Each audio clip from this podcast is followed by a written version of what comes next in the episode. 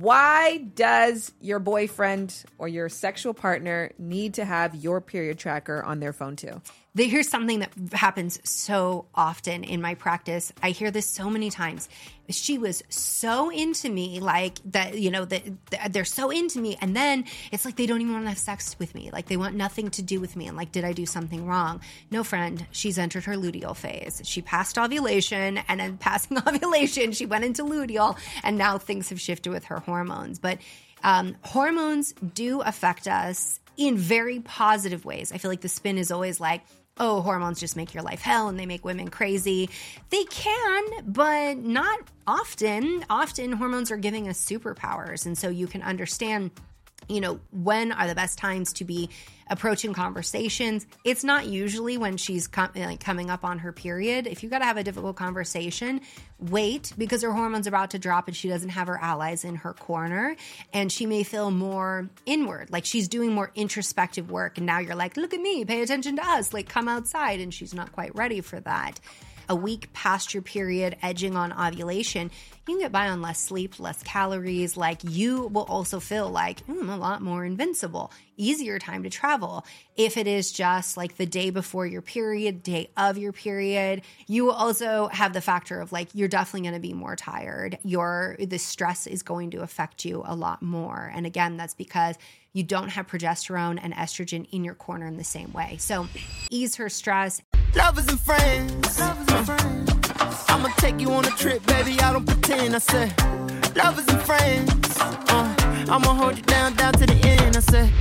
Hi, lovers and friends. My name is Shan Boodram. I'm the host of this podcast, and we are rapidly approaching our 100th episode. What should we do? I actually don't have any ideas. So if you have any fun ideas for things that we could do to commemorate this, I'd love to hear it. And speaking of which, out of our existing 95 episodes at this point, this one is unique. So, since the beginning of my career, I have taken a medicine with sugar on top approach to education, and the sugar represents salacious, sexy, provocative storylines that get you invested. And then through those, we insert educational information, tips, um, and takeaways that could be genuinely meaningful for the betterment of your intimate lives. This episode is different because there's no sugar, honey. There's no butter. There's no salt. It's just straight up medicine administered directly from a doctor. I thought it was an important episode because hormones for women and people with vulvas can tend to be mischaracterized as the villains of our life because they can cause lots of problems. But the real truth is they're superheroes. But like any superhero, if they don't have a mentor and they don't have balance, then they can become supervillains. So Dr. Jolene Brighten takes the mystery out of that and really just explains in depth um, how our hormones can become our friends. And what I really love about her approach is her book is called Is This Normal? And as intimacy educators often do, we try to assure people that yes, you're normal because there's so much fear, shame, and guilt that comes with sexuality. And people are often wondering if they're weird, um, if they're wrong, if they're bad, or if they're broken. So we want to always assure people, like, no, trust me, like what you're going through is normal. What you like is normal. It's okay. And Dr. Jolene Brighten is like, no, it's not normal and it's not okay. And I love that. In essence, what she's talking about is anybody who has experienced pain or sexual dysfunction um, or just feelings of discomfort um, when it comes to their intimate lives, like it may not be normal. And many people may have even gone to a doctor to say, like, hey, I'm having this problem, I'm having this pain. And it may have been brushed off by somebody who just didn't know better. And she's like, I spent my life trying to fill in the gaps for women and people with vulvas who had accepted um, less in their lives and less from their reproductive health and sexual health. And I want them to claim more. So she runs the gamut in this episode from talking about um, ADHD and how that can impact your sex drive to people who self diagnose with autism to the problem of big penises um, to sexual fantasies and low sex drive and no sex drive and acne and reproductive health um, foreplay. The list really does go on. So it's a jam packed episode that I am going to have to re listen to to actually get all the information. But I hope in the end, no matter what angle you're coming from, you're going to walk away learned having learned something that will directly and positively impact your sex life and your relationship with your health going forward. So that's my big promise to you in this episode. We have four sponsors that we have to show some love to, starting with the first one, which is OneSkin. And y'all know that this is my preferred anti aging product that I've been using now for three months. And I gave you guys such a glowing review last time that many of you were like, I will give it a try. They also have like a risk free element to trying this out. But when you went to go and buy it, you may have been amongst group of people who realized the promo code didn't work. And that is because this, this product is so sought after that the code that they gave us is really unique to lovers and friends, but it ended up on one of those coupon websites and people ended up spamming and abusing it. So they ended up changing the code on me. I didn't even know that. Now, if you have no idea what I'm talking about, let me explain what this even is. OneSkin products are all powered by the revolutionary OS 01 peptide. This proprietary peptide is scientifically proven to reduce aged also called senescent cells, essential source of skin aging. Their scientists have shown that it can actually reverse the biological age of skin by several years in their groundbreaking research. One of my fave things about this is the dispenser is reusable. So after you are done, you just have to buy bagged refills, which to me means you know that you're paying for an actual quality product, not just for fancy packaging. Seriously, their products work tirelessly to repair, rejuvenate, and erase the signs of summer damage, ensuring you step into autumn with the healthiest skin of your life. Head over to oneskin.co and explore how their products can become your skin's new savior. Now, listen up close for this part. For a limited time, lovers and friends listeners only can get 15% off OneSkin with our code LOVERS15 at oneskin.co. Again, oneskin.co, and then use code LOVERS15 at checkout for that 15% off. And now we head into our conversation with Dr. Jolene Brighten. I never know how to address a doctor. Dr. Jolene, Dr. Brighten, Dr. JB, JB, Jolene, Miss Brighten. Let's keep it casual. I mean, we all know I'm a doctor. We've established that. If you want to call me Jolene, that's perfectly fine. I would always insert the doctor though. You put the time in, you put the hours in, the work. Like, please, uh, I, on my Starbucks cup, it's gonna say Doctor Boody one day. Um, so congratulations. Well, thank you. And I think it is. Uh, there's times that I always make a joke when somebody's coming at me, and I'm like, "Look, I'm the one with the big D in the front of my name." Okay. Yeah. Uh, so I am a board certified naturopathic endocrinologist, which means that I am truly integrative, holistic as I approach hormones. So I'm licensed to practice, prescribe, treat whatever you need, but I also have a background in nutritional science. So I'm very big on what can we do to keep you out of the doctor's office and what can you be doing daily to take steps towards your health so that you can thrive and feel your best. Because this book, the reason why I called you a magician is because to me, when you just can't figure it out and you can't figure out why, the answer is sometimes in our hormones. Mm-hmm. And it can tend to be the last place that many people look. Yeah. I also love the title of the book, Is This Normal? Because this is a common adage amongst, amongst sex educators.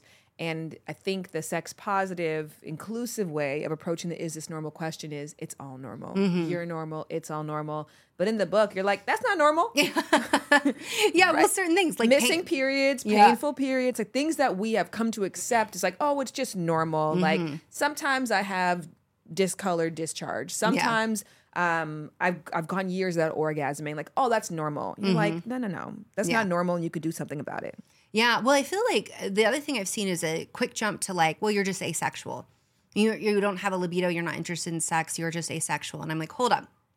If you've had an interest and you no longer have an interest, that's different. And that's what I talk about in the book. Like, we want to know your baseline because changes are what your practitioner should be interested in. So if you say, this was my normal, something has changed, that's a red flag why has it changed? And we need to investigate that. And sometimes it's as simple as like, you're stressed. You just had a baby. you and I know about that. Like you've been traveling, you're exhausted. Like there can be other factors. But sometimes these changes we experience can be the first sign that a chronic disease is cropping up. So I dog tagged a couple of pages, mostly from the TLDR section. Um, it was funny because I went to the orgasm chapter first, and when you get to the orgasm chapter, it's like, "Welcome! I knew you'd come here first. Yeah. Are you normal? If this is where you began, absolutely." Um, so I thought it was such an incredible read, and I want to just ask a bunch of nosy questions and Yeah. get your in-depth answers, and we'll go like that.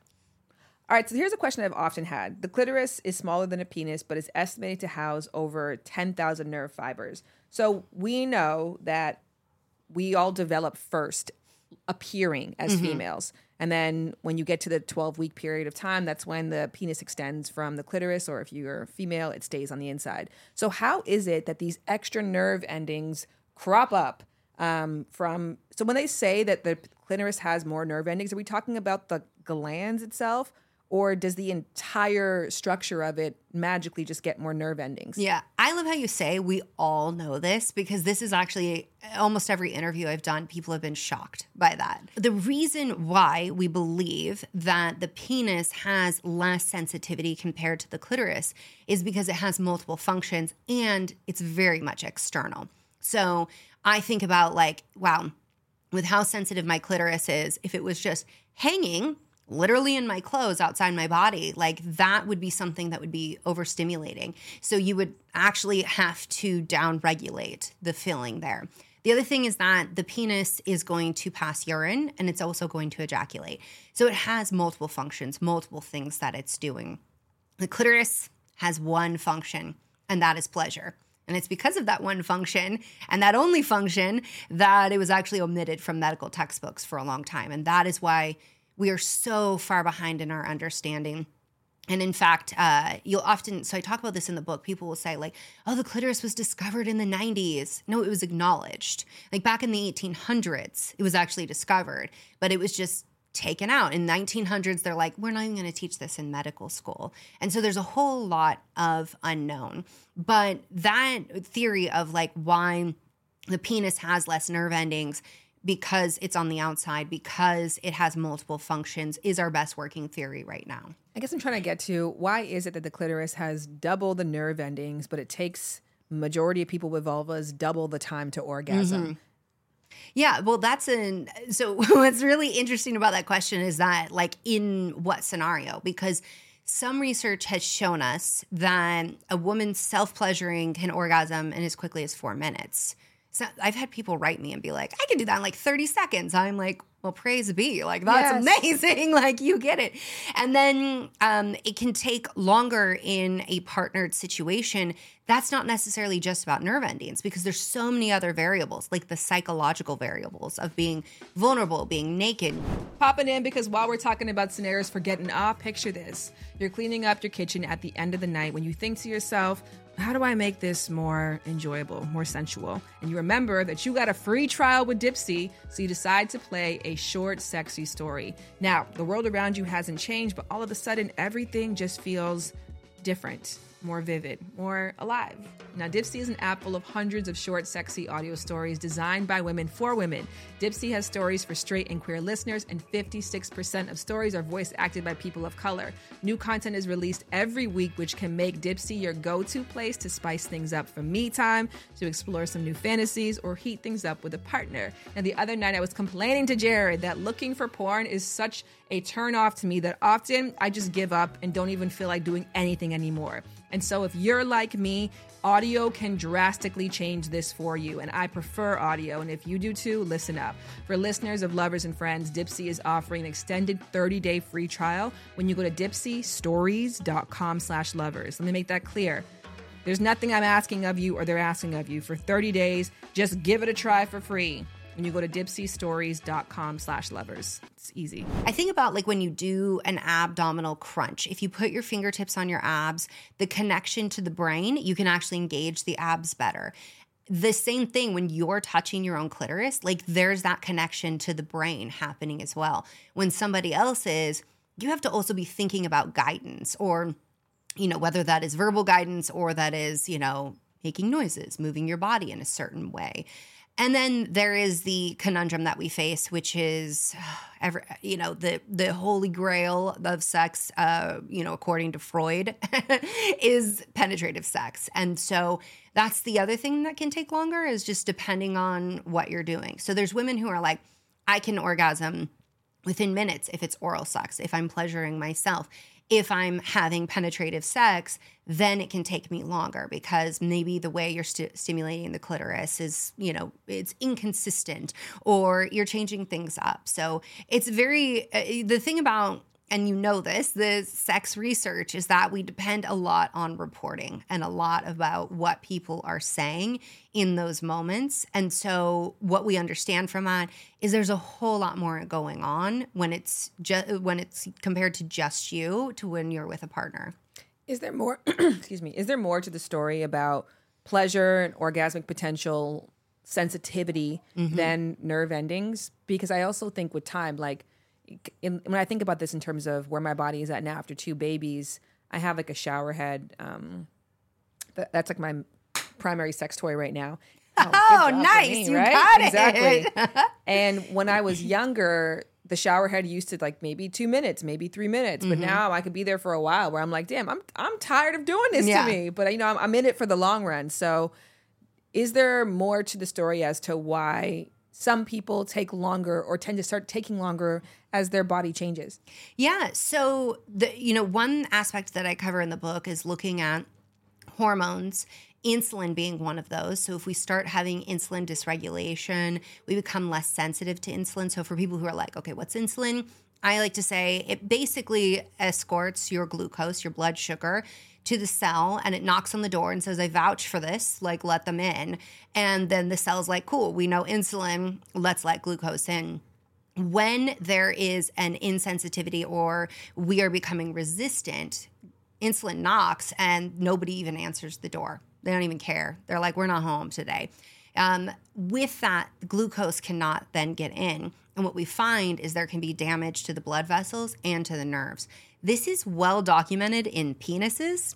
Whenever I talk about this, people are like, I need to see extensive research on the clitoris. But as we already established, same, same, same tissue, same mechanism of action. And there is research, but much like all women's health, there's just not as much as there is. I mean, I feel like when it comes to sexual, what gets called sexual dysfunction in medicine, not always the great term because sometimes it's adaptation, but with that, it is always like we have to have an erect penis like the penis is everything and like it is so important and then it's like women orgasms like not so much like not so important. So that is one area and i'm not saying that's what's true for you but that is one area that when anybody says i'm having trouble reaching orgasm i want to make sure that we are testing insulin and insulin specifically because your fasting glucose and a hemoglobin A1C, which is a marker of what your blood sugars look like for the last three months. So it's taking an average there. Those won't experience changes until much later. Insulin's going to be the first one we pick up on. And so if we're starting to see it, fasting insulin is going up, we've got a problem there. And so I just say that because if you're a man, you had a penis, you report this, your doctor right away would be like, let's check your cardiometabolic health. If you're a woman, they're like, yeah, that just happens sometimes and it gets ignored. And so that's one aspect of women's health we have to look at. The other is estrogen. So as we get into our advanced perimenopausal years, so it starts in phases, it can start in our 30s, but as you get closer to menopause, which might be 45 to 50, with the average age of menopause being 51, decline in estrogen can lead to clitoral atrophy. So the clitoris shrinks. The tissue all around can start shrinking and it can become really tender and friable. What that means is you just go pee and you wipe and you could be bleeding because of that friction because we're losing tissue integrity. So that's another hormone that we would want to look at as well. also depends, you know, some studies have shown that some women, okay, not everybody, on hormonal birth control may also experience atrophy of the clitoris and of the vulva as well. And, you know, I want people to understand that the threat of an unintended pregnancy is the fastest way to like keep you out of the mood or get you out of the mood once you're in it. And um, with the current political state of the country that we sit in right now, I think it's important that we have access to contraceptives, but at the same time, we know the different ways it can impact different bodies and that women are just aware that these things could happen. Um, I want to ask you the million dollar question then. Could excessive sex toy use, specifically bullet vibrators on the clitoris, also deteriorate sensitivity?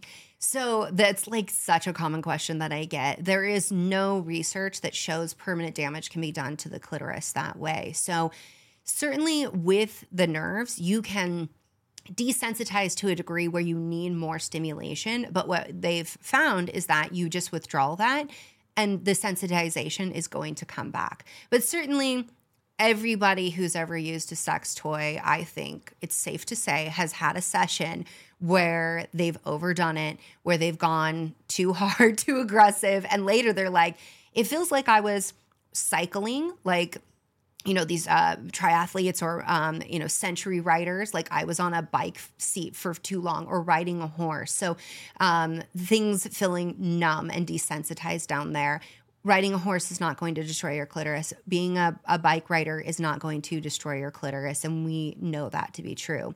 The other thing I'll say so, back to your point of like, oh, like sometimes it's harder to get there, an orgasm. I am a mosquito magnet, just so you know. Genetically, I've been, I actually have the genes that are like, mosquitoes love you. And I'm like, fact, fact. Uh, so, mm, back to orgasms it can be more difficult to achieve orgasms when you're in your luteal phase. So, following ovulation, this is the only way to progesterone. What is left behind is a structure in the ovary called the corpus luteum.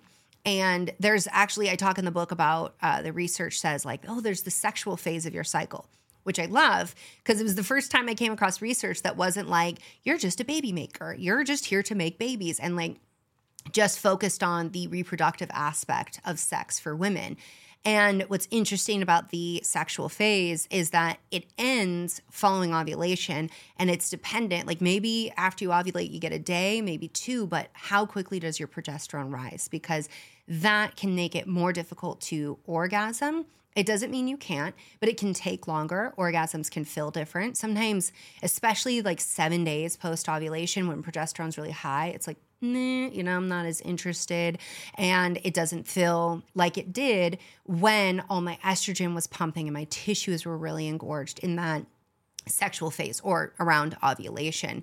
And so it is possible to notice cyclical changes. And that's something to pay attention to. If you're like, wow, it was so great yesterday, and what's happening now? That could very well be the hormone changes that shift. I say in the book, you know, that luteal phase, progesterone, it makes you more interested in getting into sweatpants than getting into anyone else's pants.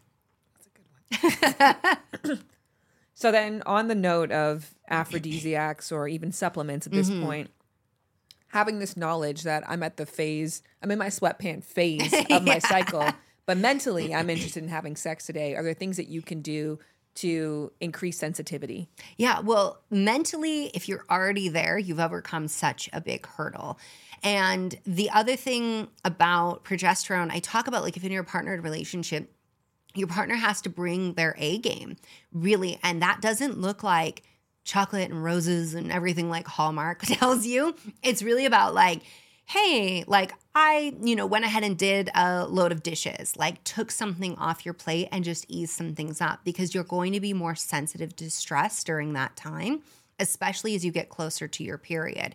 And so way so that's like one big aspect is if you're in a relationship your partner really has to be more supportive than maybe they would typically be because that can put the blockades in so much quicker. In terms of increasing sensitivity, this is where, you know, I have all kinds of exercises in the book. This is a phase where it's like trying to, so if you're having partnered sex, you trying to orgasm first can actually make it so that you have more pleasure and you're more likely to orgasm with penetrative sex. We know that always to be true, but this is a time where I'm like, toys, oral sex, like bring in different things that are pleasurable. Experiment. So I talk about all the different ways to orgasm and actually I don't even talk about all of them, but there are many different ways to reach orgasm and it may be time to, you know, experiment and try those things. I actually talk about it's a great time in your uh, that sexual phase, so before you ovulate, to be trying out different things so that you can experiment. You're going to be more successful and you're going to be less disappointed if things don't work for you. And then you can pull those into the luteal phase and use that. You mentioned natural foods rather than supplements. Why is mm-hmm. that? I very much contend you need to start with food first and supplements second. So, supplements are supplemental to your lifestyle. Like, I own a supplement company, but I will tell you that anyone out there saying, like, oh, you know, don't worry about nutrition, don't worry about lifestyle, just take the supplements, like, that's a scam because they will not work if you have you can't out supplement a poor diet and lifestyle. They're not going to work above and beyond that. Can they enhance? Can they help? Absolutely. But we need to get our diet and lifestyle dialed in. And honestly, like you will not find any research out there that argues against that. That sucks because we just want to take a magic pill I and know. eat Chick fil A all day. I want to talk about ADHD and mm. bored with sex. And Yeah. to the point that you made that many people today are jumping to you're asexual. Yeah. ADHD has just entered the chat this year. Yeah, it feels like it, right? And autism as well. Um, this is something that we're finding more and more women in their 40s are being diagnosed with because, spoiler, as it turns out, we don't present just like little boys, which is who all of the research has been done on. Tell me more about that because I have a friend, Jeannie Mai, actually just announced that she had ADHD a, a couple of years ago. I think she's mm-hmm. also just got into her 40s. So, why is there this uptick and what does it mean to have ADHD and how does that impact your sex life? Yeah. So with ADHD, they can present in several ways, but one is you can get really bored with the mundane, and sex follows a pattern, right? Sex, it can be like, you know the the pattern of you know you get up in the morning you brush your teeth like these kinds of repetitive patterns people with ADHD can really struggle with. And once the brain can predict what's coming so some people with ADHD they're like lightning speed in how they think about things. And when the brain can predict what's coming they're like let me think about something else. Let me go somewhere else in my mind. Or it's really easy to become distracted. And so, if it's like the same old, same old, this is where people with ADHD could do well to spice it up.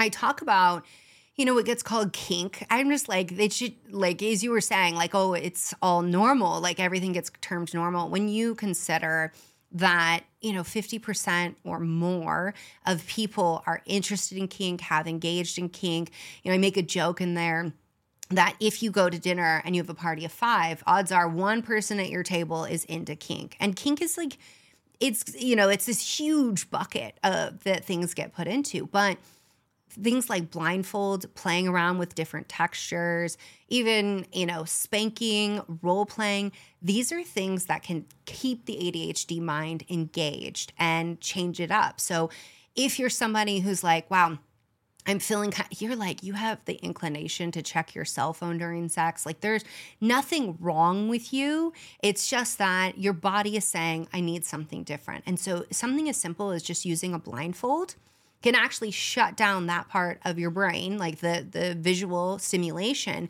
and that can tune your senses into something different. Now you're listening to things, you're um you know you're feeling things you're experiencing things in a different way and that becomes very interesting to the brain.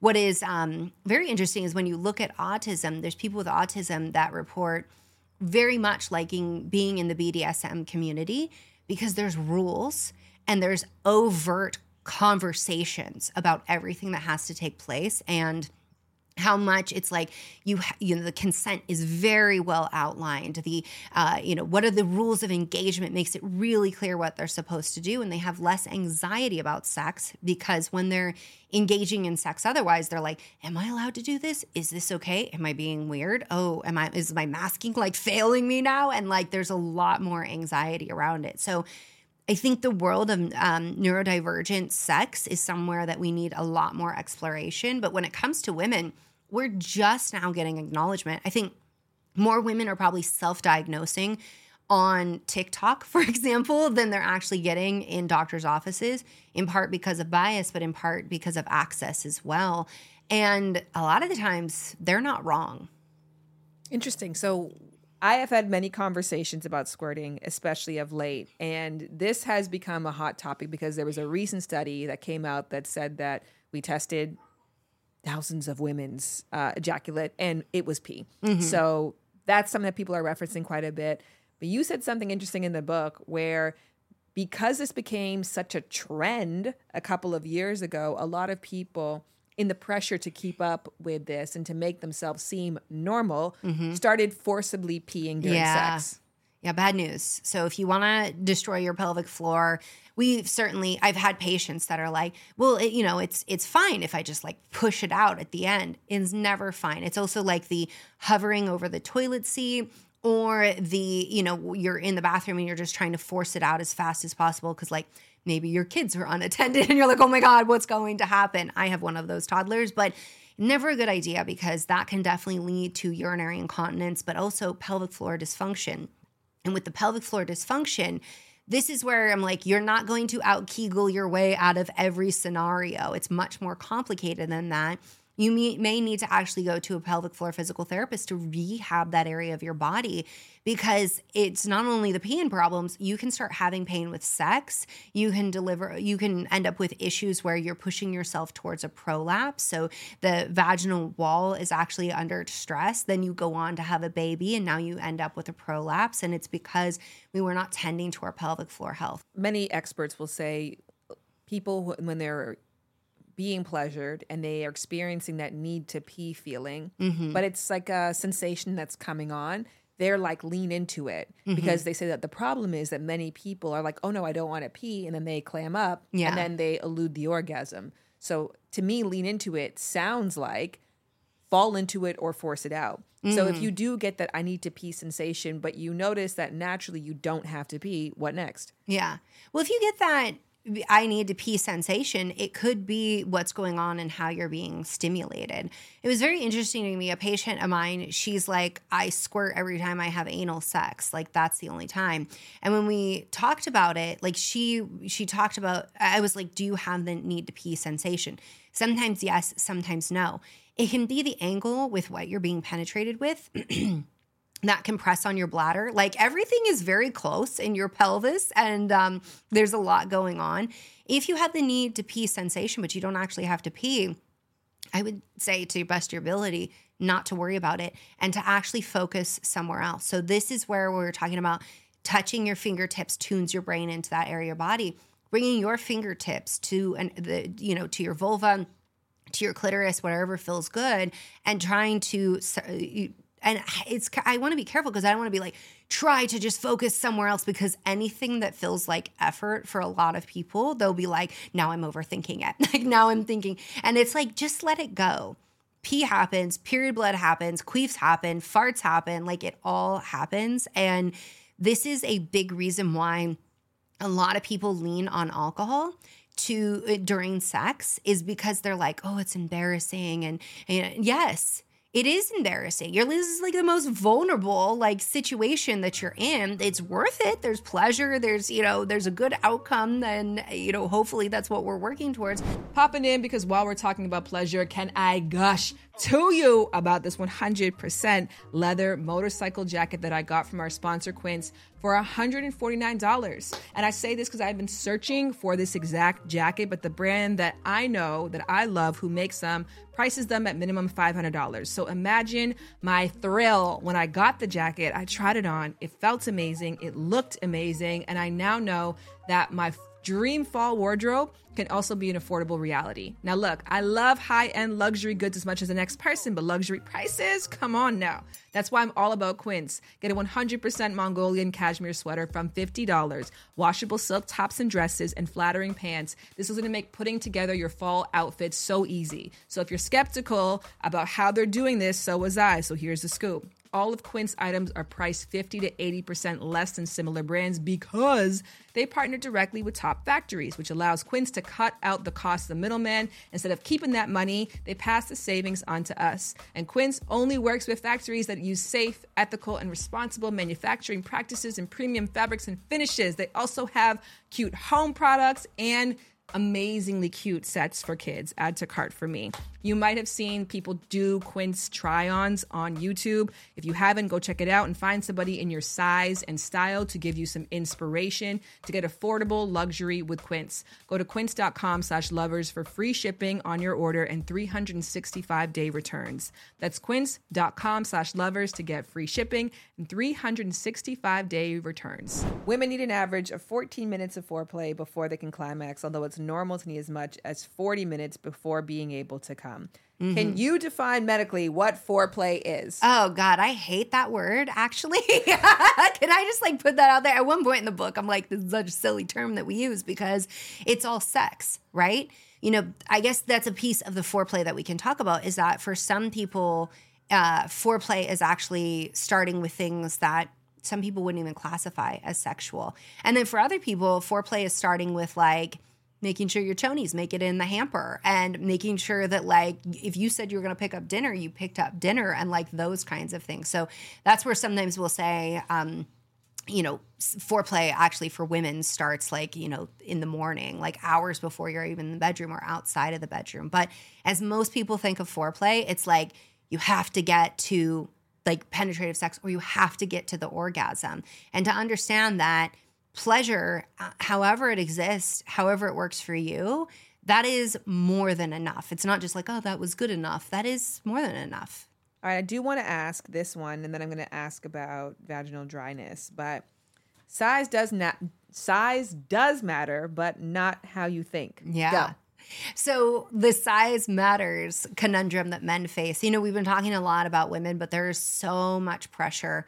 There's pressure on all bodies, but when it comes to being a penis owner, there is this pressure of like, you got to be a stallion in the bedroom who goes forever and knows everything without asking directions. And you better have a large penis because that's what women are into. What's interesting is that when you look at the data that we have about porn viewing, men tend to view porn that is very penis centered. I'm like, and people are like, "Whoa, what does that you know mean?" I'm like, it can mean a lot of things, but one of the things it can mean is that they're trying to figure out what are the moves and what's a penis supposed to do. And porn tends to have larger penises in it. And we also like, you know, there's so many jokes and memes and things out there. And we've all heard over our lifetime about how important it is to be well hung. My friend who is a urologist is like, you want to know the person who struggles most with sex? It's the man that's like re- reaching those eight inches. Like they struggle so much because they can't find somebody to have satisfying sex with because having a larger penis isn't necessarily better. And so why I say, you know, size, uh, you know, matters but not in the way you think is because if you have a very large penis, it could be problematic depending on the anatomy of the individual. So this is where vaginal tenting, the phenomenon. So we're talking, you know, about vaginal penetration here. Vaginal tenting, where the vagina actually expands, we see that the uterus pulls back so the cervix can accommodate. That's going to be necessary, and that happens as part of arousal. So we have to get an individual aroused. There is no, you know, like the media shows us just skipping right to like, we kissed and now we're having sex. Like it may take more time of a warm up. There's also this great item called the OhNut. Are you familiar with it? It's these silicone rings that you can place on the penis that controls the depth of penetration. You may also need to do different positions. So, cowgirl is one that is great because you can control the depth of penetration as well. Whereas something like doggy style, that can be a much deeper move and that might not work for you. The other thing to know is that around ovulation, the cervix is actually higher. So you can be more accommodating then as well. Having those accommodations, trying different things can really help, but also understand the primary way to orgasm, if that's the goal, is through clitoral stimulation, not actually through penetration. And so in some situations, you may be, you know, on your period, your uterus is riding lower, your cervix is lower, and you're like, we're gonna do other things other than having penetrative sex. And that's okay as well. Amen to that. Let's talk about dry vaginas. Uh, dun dun dun. Very so exciting too, though.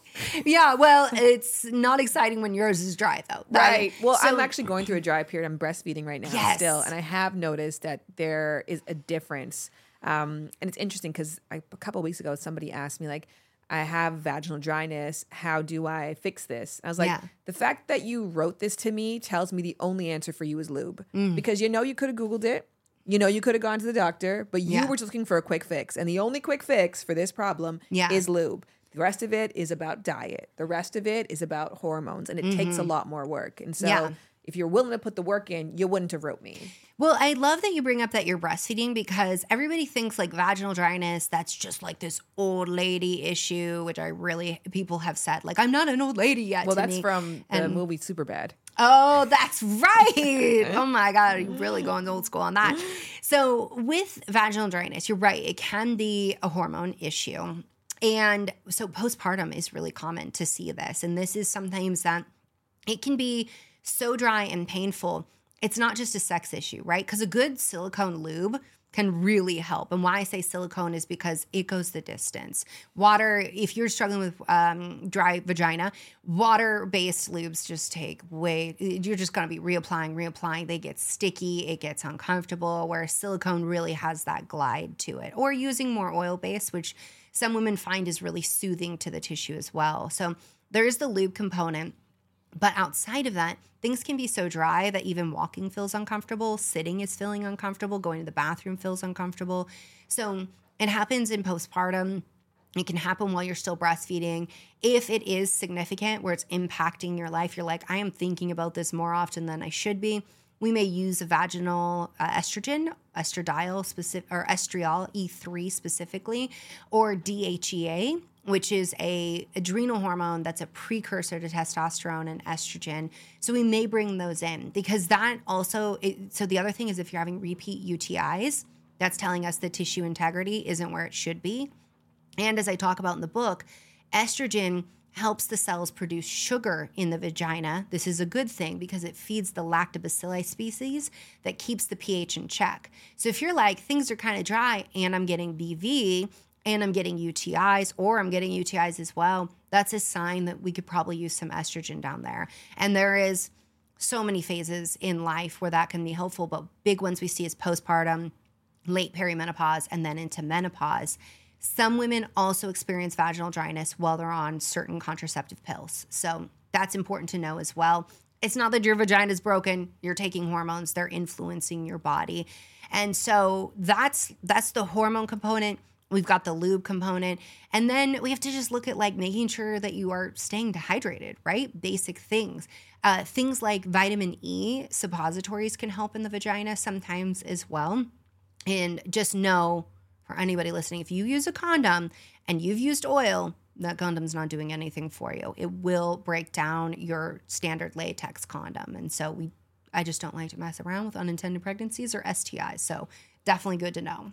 In terms of regulating your hormones to get them where they need to be, the various cycles that you have, I've heard of seed cycling before as something that's very helpful. Can you talk to that? Yeah, um, I have been seed cycling for over 10 years. My mentor who taught me about it, he wrote a book like over 20 years ago about it. And yes, a he. Um, and it was something that he used with his patients. So, first thing is, it's an adjunct therapy. It is not a cure all. I've seen people out there. I mean, there have been people, look, if you're like one of those people that's like, it fixed my acne, I believe you. You live in your body. You were probably doing uh, people with acne have done everything. They are trying everything. So i'm not going to say like oh yeah like that's that's not true. That couldn't be true for you. But what i'm saying is that i wouldn't want anybody to be like oh i have pcos i will just seed cycle. I'm not going to exercise. I'm not going to try to sleep. I'm not going to like do anything else. And so understand it is adjunct to whatever else you're doing. So, seed cycling consists of fresh ground flax seeds and pumpkin seeds starting in the luteal phase. So, excuse me, follicular phase. So, the day you bleed, that's your follicular phase has started. And you're going to continue those at about one to two tablespoons each daily. I say fresh ground, but honestly, I cheat and uh, I just grind like a week's worth and combine them together and throw them in the fridge so I can just grab them easily. You know, you're like your mom too. If, if, if anything's going to take you too much time, it's got to go. So once you ovulate, then you're going to flip and you're going to go into sesame seeds and sunflower seeds. Again, sesame seeds have to be ground because you're not a cow. You, you will not be able to digest those so well. And so you're gonna eat those until you bleed again. Again, one to two tablespoons. If you're somebody who is not actively menstruating for whatever reason, we actually say follow the moon cycle because it's roughly about 29 days. Most cycles are anywhere like 20, 30 days. Like we're in a range. Okay. Not everybody's 28 days. And you can follow that new moon being when you start in the follicular phase, so flaxseed, pumpkin seed, and then use the full moon as the ovulatory phase and make the flip there.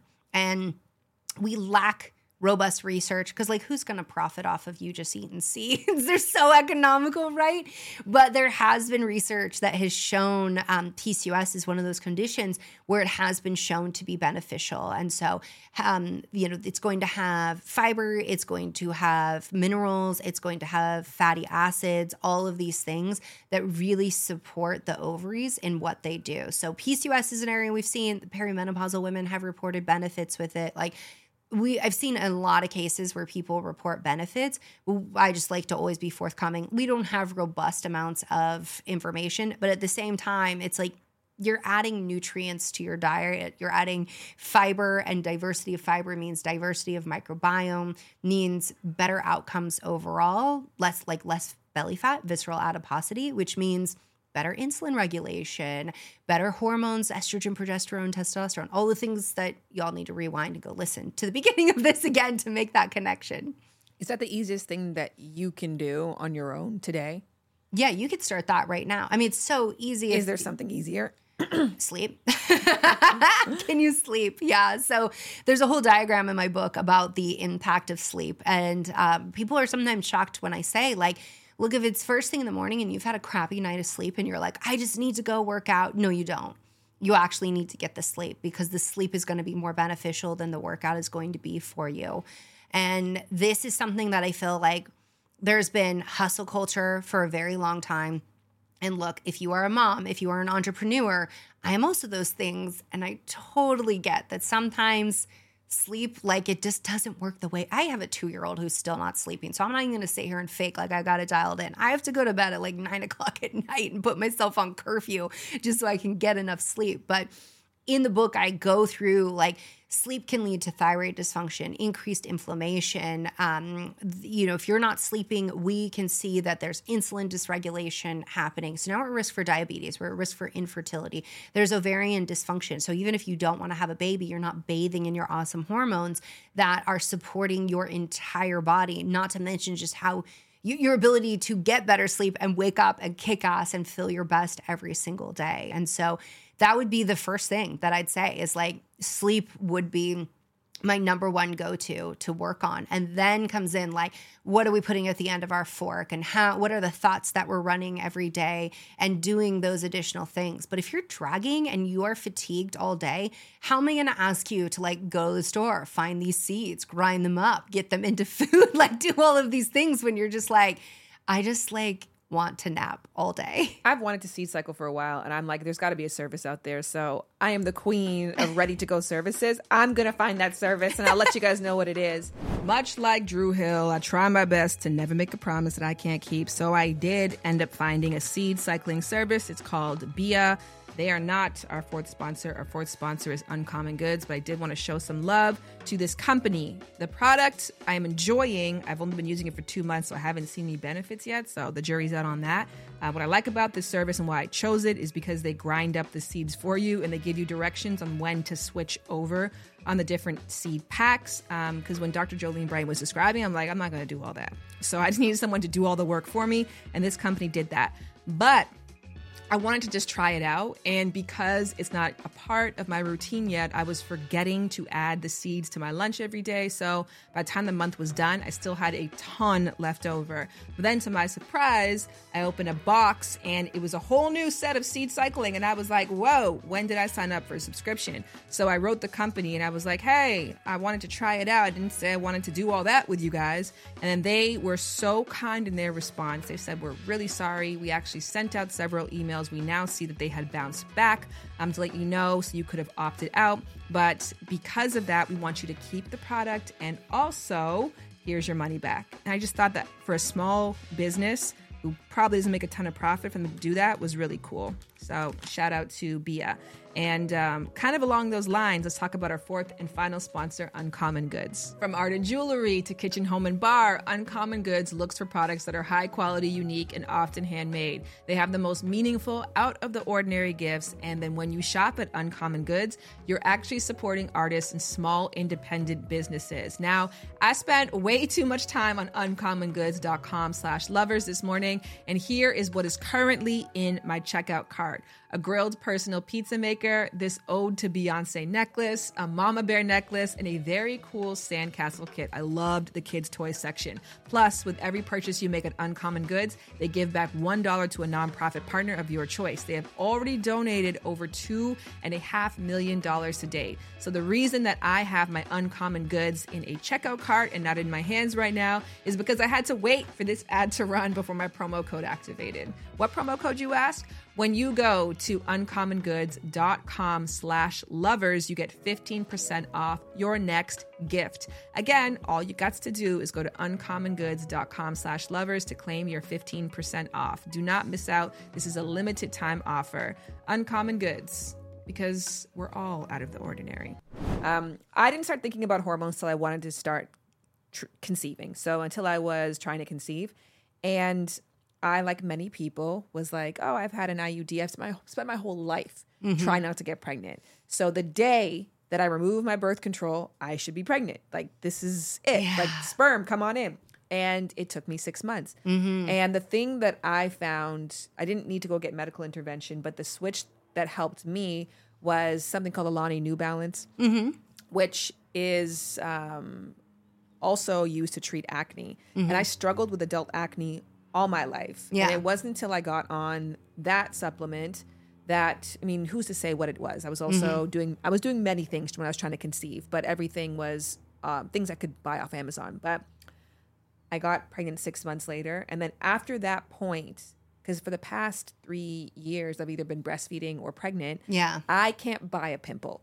Yeah. So to me, from 14 until age 34 years old, mm-hmm. I deeply struggled with this problem. Yeah. Once I started working on my hormones, and then once my hormones had such a larger role in my life because of the fact that I was doing these two things, Yeah. that seemed to cease. To me, that seems to math out to, well, my hormones are now regulated in a way that they never were before. Yeah. Well, the majority of acne that we see is hormonal acne, and one of the big culprits can be androgens. So, testosterone is what people think of, but there are many different androgens out there. And so, that's where we have to look at like, do we need adrenal support, or, you know, do we need to actually be working on the androgen level? So, with that, um, so I do want to say it is like it is important what you said that you had an IUD removed and you didn't get pregnant immediately because when we start birth control very young, we're almost all told like But I was on the copper one. on the copper one. Mm. Okay, yeah. So well, They do- tell you that you can get pregnant tonight after you take that bad boy out. well, so here's okay. I'm gonna go back to that. First, so firstly, I want people to know that when you're told when you're very young, you can get pregnant immediately. But then, when do we want to have babies? Not until our 30s. That that age can play a factor in things. And then also, like your body has been through some stuff living on this planet in terms of affecting your hormones. With the copper IUD, that is localized inflammation happening in the uterine, uh, and specifically the uterine lining. And there are women, and I've seen this in patients where it takes several months to get pregnant after having it removed. It doesn't block ovulation. So, you know, it's not necessarily that component, and it may very well be the inflammatory component because it's, it's it's in your immune system all hot and bothered, and then that could take some time to dwindle down. Now, back to the androgen piece. So, something that can be really helpful. We see this, the research primarily comes from women with PCOS. However, I use it in women who don't have PCOS, is myoinositol. And specifically, 2,000 milligrams of myoinositol to 50 milligrams of uh, D-chiroinositol can help with not just blood sugar balance, but that is also going to help with testosterone production. So if you have PCOS, we have to work on the blood sugar piece because insulin stimulates the ovaries to produce more androgens. And androgens uh, can, them being, um, we can have ovulatory dysfunction, so we're not ovulating regularly, but it also can affect the egg quality as well. So women with PCOS, they can have lots of eggs. Uh, so for instance, they go through IVF, they can have lots of eggs but none of them are very good because of the way the androgens are affecting it. So, myo-inositol has been shown to help with the androgen component, help with regulating menstrual cycles, and help with uh, egg quality overall. So, you have healthier eggs. And so, there are um, three things to consider for egg quality that are often overlooked, which is myo-inositol, melatonin, and having adequate thyroid hormone in the follicular fluid. No one's going to measure your follicular fluid unless you're in a study, but if you have ample levels, it will be in the follicular fluid, and that can help you get a healthy, mature egg that becomes a healthy embryo that results in a live birth. So, um, I don't actually know the supplement, like what you were uh, referencing, like everything that's in it, but I can list off. Would it be helpful to list off things good for acne? Yeah. Okay, myo-inositol can be helpful. Zinc, vitamin B6, N-acetylcysteine, which is an antioxidant precursor to glutathione. These things can help with hormones overall and omega 3 fatty acids. So there's another component, is hormone called IGF 1. And omega 3s, they get slept on when it comes to acne. But what has been shown in the research is that people who have higher levels of omega 3 fatty acids, it correlates with lower levels of IGF 1. Like enough, just what you need. But IGF 1 can drive acne as well. So, with acne, we can have the bacterial component of what's on the skin. But we usually have the androgens producing excess sebum, IGF driving that whole component as well, IGF 1, and then the increase basically of keratin happening as well. And that's leading to clogged pores. In a final answer, somebody out there wants to have better sex, Mm-hmm. right? You come to this podcast probably for that reason. You want to experience more pleasure. You want it to be faster and harder and wetter and juicier and more exciting and all of the above. Um, is there a quick hormonal fix, a secret sauce that's out there that you'd recommend? uh, decrease your stress through mind body practices. That is one thing that uh, can almost universally help people. So, when you're decreasing your stress, you don't have the stress hormone blockade. Stress hormones will pull on those adrenal hormones in the way that basically your body's like, I will choose survival over procreation. And whether or not you want to have a baby, your body's like, sex equals baby, let's do this thing. And that's just the, how biology is running. So we want to just like trick the body and be like, sure, you can think we're having a baby. We're not doing that. But getting that safe signal to the body where you feel safe in the environment and that can you know look like a variety of things and it really depends i outlined so many ways to reduce stress but the mind body practices of like walking barefoot on the ground and paying attention to how do your feet feel on different textures. The act of just being present with your food smelling your food tasting your food seeing your food really slowing down in those ways that will translate to better sex because then your mind is primed. The neuronal pathways are primed to when you engage in sex to slow down, pay attention, feel every sensation, be in the moment with all of that. And so you're fixing your hormones throughout the day, but you're also priming the nervous system to have better sex. I talk about the research of Bancroft and Janssen, the dual control model in the book. And one, they talk about gas pedal brakes. Brakes is like, you know, essentially turn offs, things that shut down any kind of go, go, go signals. Hormones are one of those. Stress is one of those. And stress and hormones work together in concert that way. So if you think about like, if one of your stressors is that you're under eating, or one of your stressors is that like you are sitting in traffic feeling panicked all the time. Under eating your body's like are we in a famine? Like i don't know. Maybe there's not enough food available. Being in the car being stressed like you know maybe you know every like oh just being in la right? People running stoplights. There's all of these times where your stress is spiking and that's an additional stressor where your body's like there must be predators around because we're getting the signal all the time that we're to die. Like we feel like we're to die all the time for all of these stressors. Our we get to work, our boss is yelling at us. Like your body's like is he to kill us? Like I don't know.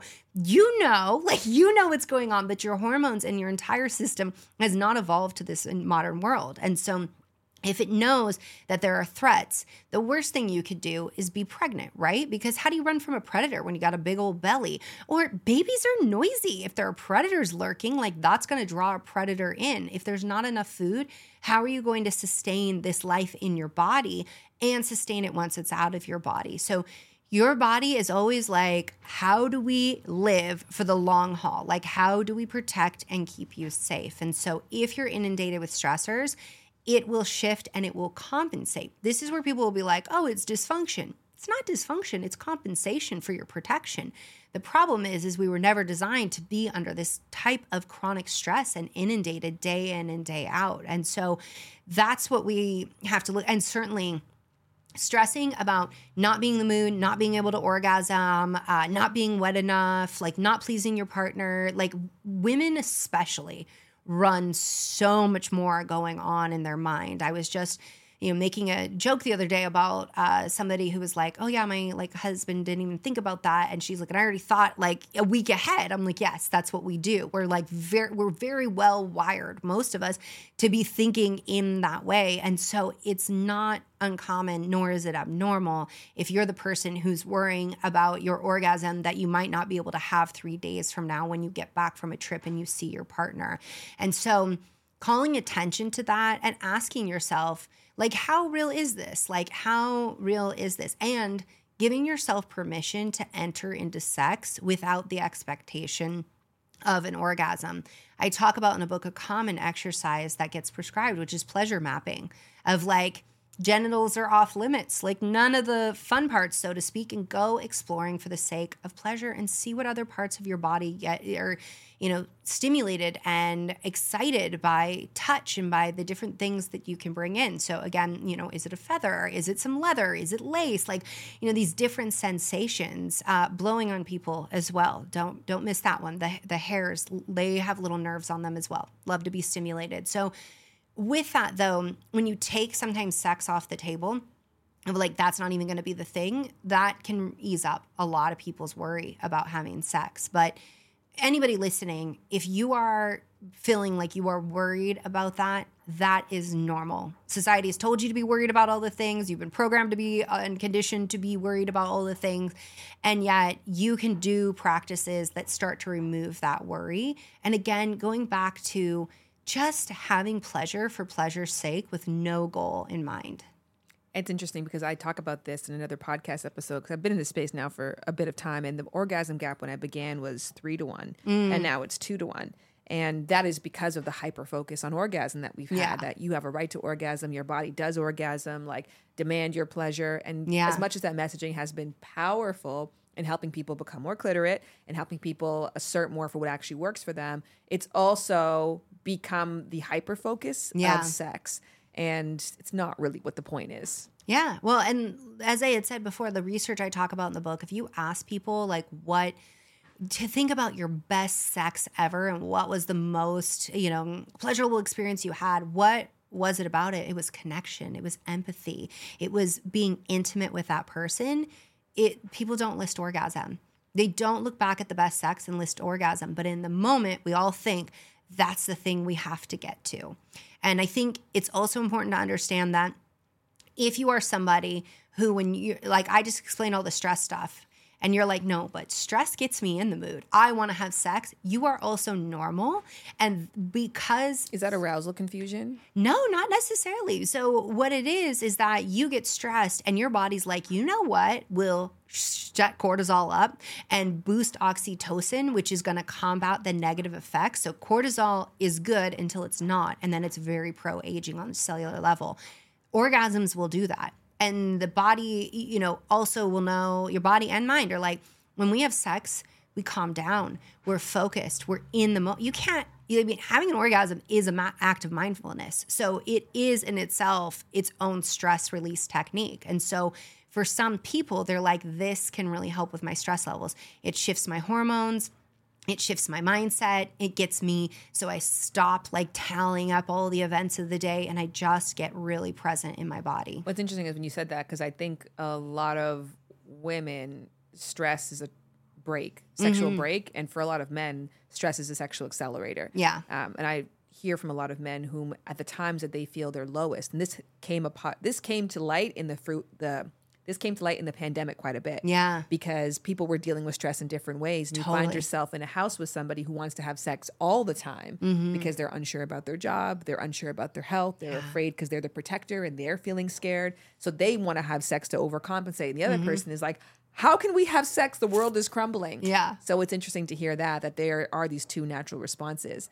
Someone else said to me uh, on the last point I want to make in that they were going through an eating disorder, but just a highly stressful time, or somebody else actually was in a very stressful relationship, and both of those people had self diagnosed as asexual because their libido just went away altogether. Yeah. And later found out that the body tries to conserve energy. And so when you don't have enough food, your body is like, can we even get out of bed in the morning? Yeah. So we're going to stop all other systems to make sure that we conserve energy for this one particular thing. Um, and the other person who was in a relationship with somebody and their libido went away altogether, that person might be looking for quick fixes. Why mm-hmm. is the answer sometimes to get out of that situation and find a new partner? Oh my god! Like, why is it that we settle so much for some? If somebody is constantly a source of stress for you, like you know, as much as I think we can be like, oh gosh, like this is like not working for me. Understand it's not working for them, and sometimes.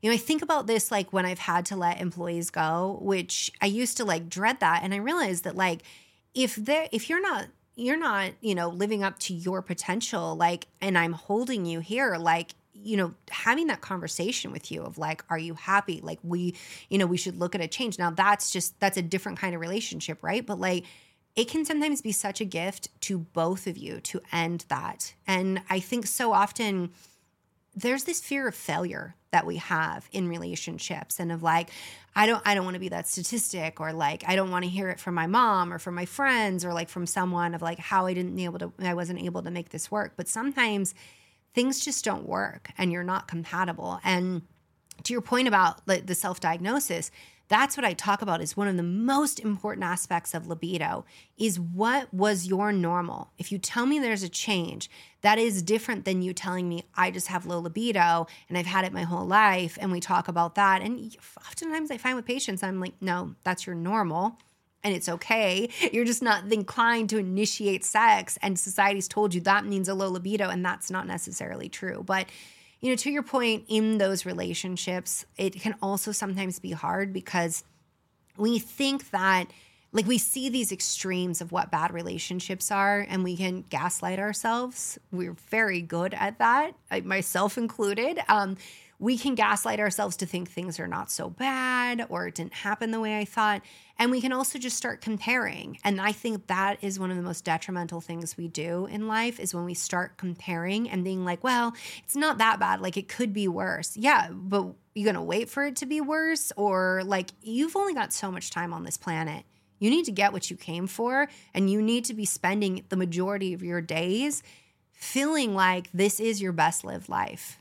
You have done so much. You have given more than you could possibly have consented to. So thank you for staying this long. Yeah. Tell the people all about your favorite places to learn more about you and your work. Uh, so you can find me on my main hub, which is drbrighten.com. Tricky because my name's spelled a little different. So it's dr b r i g h t e n dot com, and then I'm all over social media at dr Jolene Brighten. The book. Tell them about the book. Oh, the book. The book's everywhere the books are sold. So uh, support your local bookstore if you can, but it is also on Amazon and Audible or Kindle if you're like, I just need to make it easy on myself. Shout out to Dr. JB. Thank you for coming through on Lovers and Friends. And like I said at the top of the episode, we're coming up to our 100th. What should we do? I need ideas. And the best place to communicate with me, because you could DM, you could comment. Of course, there's many different platforms that the podcast shows up on. You could be on TikTok, you could be on Instagram Shorts or YouTube, whatever the what's all the same shit, guys. It gets very confusing. Nonetheless, a place that I constantly and consistently read, and I guarantee I will see it, is the rate and review section. I check that every single week. And that's a way for you to communicate to me what you like about the show, what you'd like to see more of, what I see less of, ideas for our 100th episode. And also, it's a way for you to tell me what's great about you. I mentioned this before that because I know it's a big ask, you have to go to Apple Podcasts or to Spotify Podcasts, go find Lovers and Friends, find the rate and review section, and then write it in, which is probably not part of your normal routine. And I recognize that that it's a bit of work. So I have said to you, please, if you take the time to rate and review the podcast, I in turn um, will read out your reviews. And if you promote yourself, I'm gonna read that out too. You know, people pay a pretty penny to advertise on podcasts like Lovers and Friends, and you can do it for free.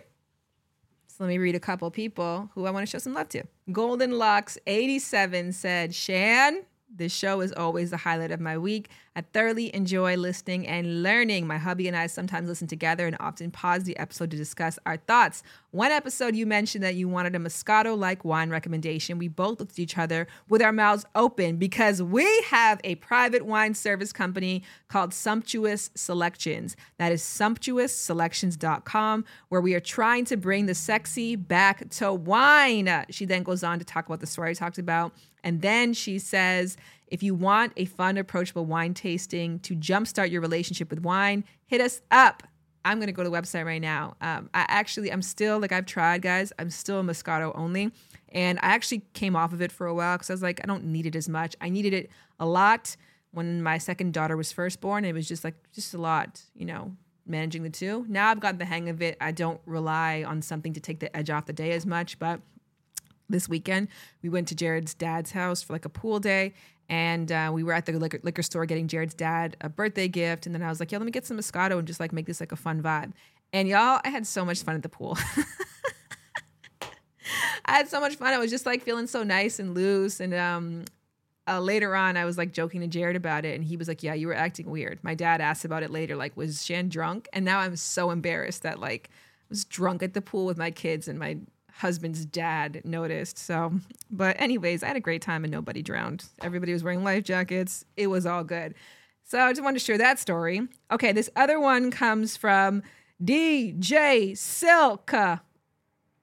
So he gave a really in-depth analysis of my my parents remind me of Jada and Will episode and really enjoyed reading this. I love in, in reading people's in-depth um, reactions and perspectives. I learned a lot from it. I'm not going to read it all because, you know, I want to get to the part that actually is meaningful for DJ Silk, which is the shout out part. So Shan scolded me for leaving a review and not providing my info. Yes, I did.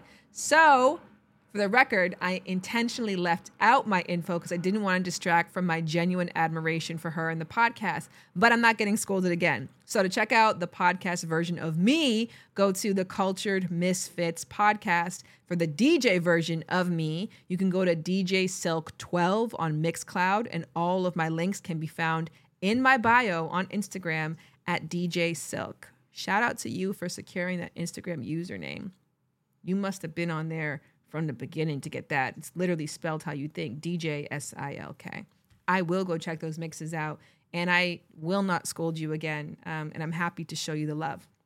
So, speaking of love, love to all of you, those of you who have rated and reviewed, especially, but even those of you who haven't. If you've listened this long and given me this chunk of time during the week, um, just thank you. I love you and I love chatting with you, and I cannot wait to do it again next week. Lovers and friends. I'ma take you on a trip, baby. I don't pretend. I said, lovers and friends. Uh, I'ma hold you down, down to the end. I said, lovers and friends. Uh, lovers and friends. Yeah, I said, lovers and friends. Uh, I'ma hold you down, down to the end. Said, I'ma wax that, I'ma tax that. Bring it back so you can mac that, pack that. Where you going, press play, podcast streaming. Got you going all day, talking about the good, good. Girl, you know you look good. Sex dreaming, sex feeling understood. Yeah, you finding out he no good. But if you listen, pay attention, you gon' find out how to make a miss it. Got a ticket, baby, you just lovers and friends. Lovers and friends.